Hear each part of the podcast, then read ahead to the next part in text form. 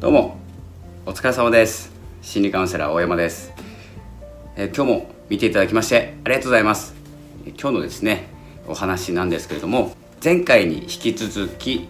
心理学ユング心理学のことをですね深くお話ししたいと思うんですけれども前回ですねユング心理学をお話ししようとしてその前にですね聞いてほしいお話フロイト先生のお話をさせていただきました。え今日改めてえ潜在意識無意識についてお話ししてみたいと思います。え心理学のことに興味があったりえこのお話が少しでもですね良いと思いましたらチャンネル登録グッドボタンベルボタンの方も、えーよろしくお願いいたします、えー今日のお話は、まあ、潜在意識の考え方についてです、二極化のお話もどんどん進んでますのでここはぜひ、26日今日撮影日は8月26日ですのであと何日かで8月やっておいた方がいいことということで私はですね意識を持つだけで大丈夫だと思いますので意識を持つと行動変わります。行動が変わるとやっぱり人生が変わるんです、えということは、まあ、意識を持つだけで人生が変わるということでつな、がっていきますのでその辺を注意してですね自分で期限をつけるということは、えー守らなければいけなくなってきますのでその辺も踏まえてえー8月までに意識を持って意識を確認するというですねえーことをやっていってほしいと思います。8月やっておいた方がいいことというのは、えー別のですね方の動画で、えー分かりやすい、えー二極化の動画がありましたのでそちらの方をあ見ていただけると二極化8月中にやった方がいいこととかですね詳しい内容が分かります。今日のこの動画は、潜在意識ユング心理学についてお話ししたいと思います。前回の動画でもお話ししているフロイト先生とユング先生の、こう決別というかですねこの意見の食い違いでですねもう話にならんと。いういや話をしたのかどうかは分かりませんが無意識に対する見解の違いということをお伝えしました、えフロイト先生は抑圧された欲望のありか。それに対してユング先生は、えー創造的な側面がある。ということで個人的無意識と集合的無意識ですね。えー集合で、まあ、地下水のように地下水のようなところで、えー意見が意識がつながっている。という考え方はできるのではないかと言っていたのはユング先生です。ということで、えー意識というのは何なのかということをまず考えてみたいんです。意識と無意識があるということは分かると思うんですけど、えー無意識のうちに何かをしていたとかですね、えー無意識のうちにえー無意識で言ってしまった無意識のうちにやっていたこと、えーというのがあると思うんです、えー分かりやすく言うと意識というのは言葉。とか文字とかだと思います。これは意識できる話している時に意識して話しています。でここをですね意識と意識は言葉。で無意識が言葉以外という考え方をすると、えすごくですね分かりやすいというかこの先をですね進みやすいです。でですね無意識のうちに何かをしてしまったとかですね無意識のうちに言ってしまったこととかっていうのはなぜかですねネガティブな見方しかできないことが多いんです。というのが、え無意識というのは、え何かの言い訳に使うことが多いんです。えもしですね何かをしてしまって、え言い訳というかですね、ま詰められた時にすいません無意識でやってましたとかですね無意識で言ってしまいましたすいませんとかでね、えーこのような使い方を無意識というのはそういう時に使っております、えーですけれども考えてみたら、まあ、言葉以外が無意識だとしたらえー一日のほとんどが無意識なんです。言葉を使っているのが一部言葉で表しているんですね。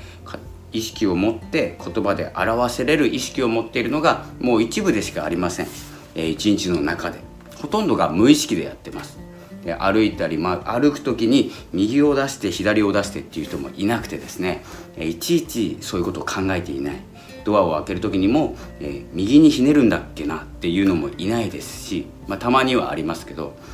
朝起きてお手洗いに行ってまあ歯を磨く歯を磨く時にも結構ですねもうほとんど大人の方でしたら無意識ですよね。無意識にやっていて、まあ、お子様でしたら歯を磨か歯を磨くのが嫌だったらもしかしたら意識を持って毎日磨かなきゃいけない磨かないと怒られるだから磨こうというふうにですね意識で行動をしていると思うんですけど、まあ、ある程度大人の方でしたらおそらく考えないで歯を磨いて、まあ、シャワーを浴びる人だったり、まあ、髪をセットする人だったりですねいろんなことをしてるんですけどほとんど、まあ、意識をするよりも無意識の方が多いです。これは間違いないです。大事なことなんですけど意識と無意識今分かれましたけどその意識と無意識両方大事なんですけど意識が10%残りの90%が無意識になっていてその中でですねその無意識の深い部分に集合的無意識というですねもうみんながつながっているんじゃないか集合的につながっているんじゃないかっていう無意識がそ無意識の底にある奥深くにあるということを、えー、提唱しております。私もですねそのよう、えー、もこのですねお話、えー、聞いた時にまあそんなことあるのかなと思ってですねいろいろ見てたんですけど、まあ、考え方なんですけど、え、何かを考えるスタートっていうのは実は無意識なんです。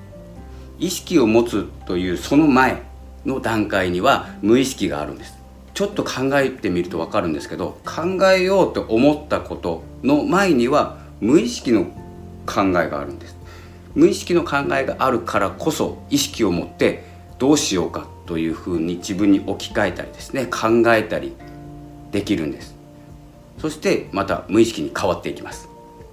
というふうにですねまず言葉の前に無意識があります。言葉というのは意識です。意識の前に無意識があってその次に意識を持って何かをする行動する考え始めるもそうなんですけどまずは無意識があります、まあ、今日のですねポイントは、まあ、その無意識というものは、まあ、何なのかと無意識とか潜在意識とか僕もですね説明をずっと知ってますけれども潜在意識というのは何なのかということなんですけどこれはですね潜在意識無意識というのは私たちの成長に欠かせないことなんです。そして自分を成長させよう自分をま育てようとかですね次のステージに向かわせようという時には必ず無意識が先行してます。その無意識を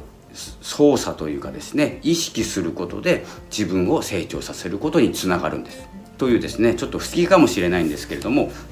何回か聞いていると無意識というものが何なのかというのが気になってきます。もう無意識に無意識を考えるような状態。無意識を意識的に考える状態。というようなですね考え方がどんどん広がっていきます。でもう一つ最後になんですけど無意識がなぜ大切なのか潜在意識がなぜ大切なのかなんですけれどもこれを最後にご説明して、え、終わりにしたいと思います、え、潜在意識は自分の中にある自分の本当の欲求だったり欲望だったりが潜在意識です。で意識を持っていると世間体とか見た目とかですね、まあ、見栄とかもそうですしあらゆる情報から操作されるというかコントロールされてしまいます。もしですね何か目標を立ててそれに達成したとしてもおそらくですね達成感というのはないんです。なぜなら違うからです。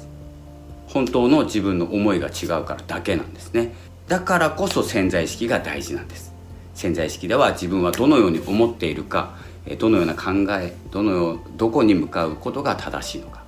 その達成感とか満足感とかが得られなかった時目標に掲げたものを達成したとして自分のやりたいことだと思っていたことを達成したとして満足感とか達成感とかが得られなかった時それは潜在意識がそれ違うよ。それ本当の自分じゃないよということを教えてくれるサインです。満足感がない達成感がない。といったことで落ち込むのではなくて気づくチャンスです。ここをですねなんでだろう。この達成したのに達成感がない。気持ちは何だろうとかですね、え考えてしまうんですけれども何だろうじゃないんです。単純に違うんです。自分が求めていたこと考えていることと、え心で思ってることが違うんですね、えその時に達成感が得られない満足感が得られない。逆に目標を達成するからこそ欠乏感が生まれるということもあります。この例えすごく分かりやすいんですけど自分が例えば花ですね。花のひまわりなのに、えー、社会的に世間体的にバラの方がいいよとかですねバラの方が人気あるよと言ってもですねひまわりはひまわりなんですね。ひまわりがバラになることはできないのに、えー、バラを目指しているひまわりみたいな感じ、えー、これが一番ですね僕分かりやすかったんですけど潜在意識のもう達成感達成をした時に達成感を得られない時に何を考えているか。自分はひまわりなのにバラになろうとしている。何が重要かというと自分はひまわりだということに気づくことです。動物でもそうですよね、まあ、猫猫ちゃんが、えー、犬の方が人気あるよ。世間的に犬の方がいいよと言われたからって犬を目指しているえ犬を目指しちゃダメですよね。このように、え自分じゃないものを目指す。自分じゃない今の自分を受け入れないで違うものを目指す。目指してしまうことが自分の心と脳のズレ考え方と思考と感情のズレが生じるんです。その時に悩みだったり心の苦悩だったりっていうのがついてきます。必ず何か辛い感覚いろんな言葉ありますよね。欠乏感とか悲壮感とかですね、疲れてしまう疲労とかもそうなんですけど、まあ、感覚じゃなくて体もそうなんですけどそのようなものが出た時には方向が違うよという、まあ、体力も体力が落ちてるのもありますけれども年齢的に、え、それよりも、え、それ違うよというですね合図サインになってます。これですね本当にやりたかったことに気づく気づくのが、えー、実はですね、まあ、若いうちにはなかなか気づかないんです。まだいろいろ経験してないですから、えー、気づくのが大体50歳ぐらいと言われてます。50歳。だから今ですね気づいて、えー、自分の方向自分の実軸になるものは何なのか潜在まあいろいろやったけどまあ満足感得られてないなとか達成感得られないなと思った時には自分の潜在意識がそれは違うよと言っている合図になりますのでそれを受け取るということが今意識として二極化しているところだと思います。まあ、二極化と、まあ、ユング心理学はちょっと違うかもしれないんですけど私の中で二極化していくのは意識です。意識の二極化が始まっています意識する人としない人意識できることだけ見ている人と無意識に焦点を当てる人無意識が自分を成長させるそれは集合的無意識でつながっているというですね、えユング心理学につながると思う二極化、えさらに加速していく二極化については、え潜在意識を使って自分を成長させることが大切です。えユング心理学に関しては、まあ、タイプ原型という自分の原型があって、えその中でですね外交型内向型という考え方もありますので、えその辺もですね、え詳しくお伝えできると思いますので何本か動画分かれますけれども、えー、ぜひですねチャンネル登録をしてですね更新をお待ちいただければと思います。更新はですねそのベルボタンを押せば、え、その YouTube の更新は受け取れます。ですけれどもベルボタンまで押したくねえなと思う人は、え、Twitter の方でもですね更新ラジオとか YouTube を、更新してます。ぜひ登録フォローチャンネル登録お願いいたします。え最近ですね増えてませんので、えー、ぜひですねこの私のですね力が湧いてきますので、え、グッドボタンも、え、お待ちしてますのでよろしくお願いします。まあ、なくてもですね私は楽しくてやってますので、え、この楽しむこととというのが、え、すごくここの二極化にも大事になってきます。楽しむことに意識をする楽しくないことに意識を向けないというですねこの心の思考の断捨離っていうんですかね。思考の断捨離をしていって、え考えのパターン化をしていって自分の本当に考えたいことに意識を向ける。そしてそれを無意識が叶えるというですね後押しするっていう。そして、まあ、満足感とか得られない時にはそれは違うよというですね合図になりますので自分の感覚を信じて自分を生きる。自分の自分はどう生きたいかということが重要になってくると思います。ここをはっきりしていると二極化の次元上昇というふうなですね。また次元上昇というと、ま、ちょっと分かりづらいと思いますので自分の気が上がる次のステージに向かうということにつながると思いますので是非二極化を制するために潜在意識を活用してみてください。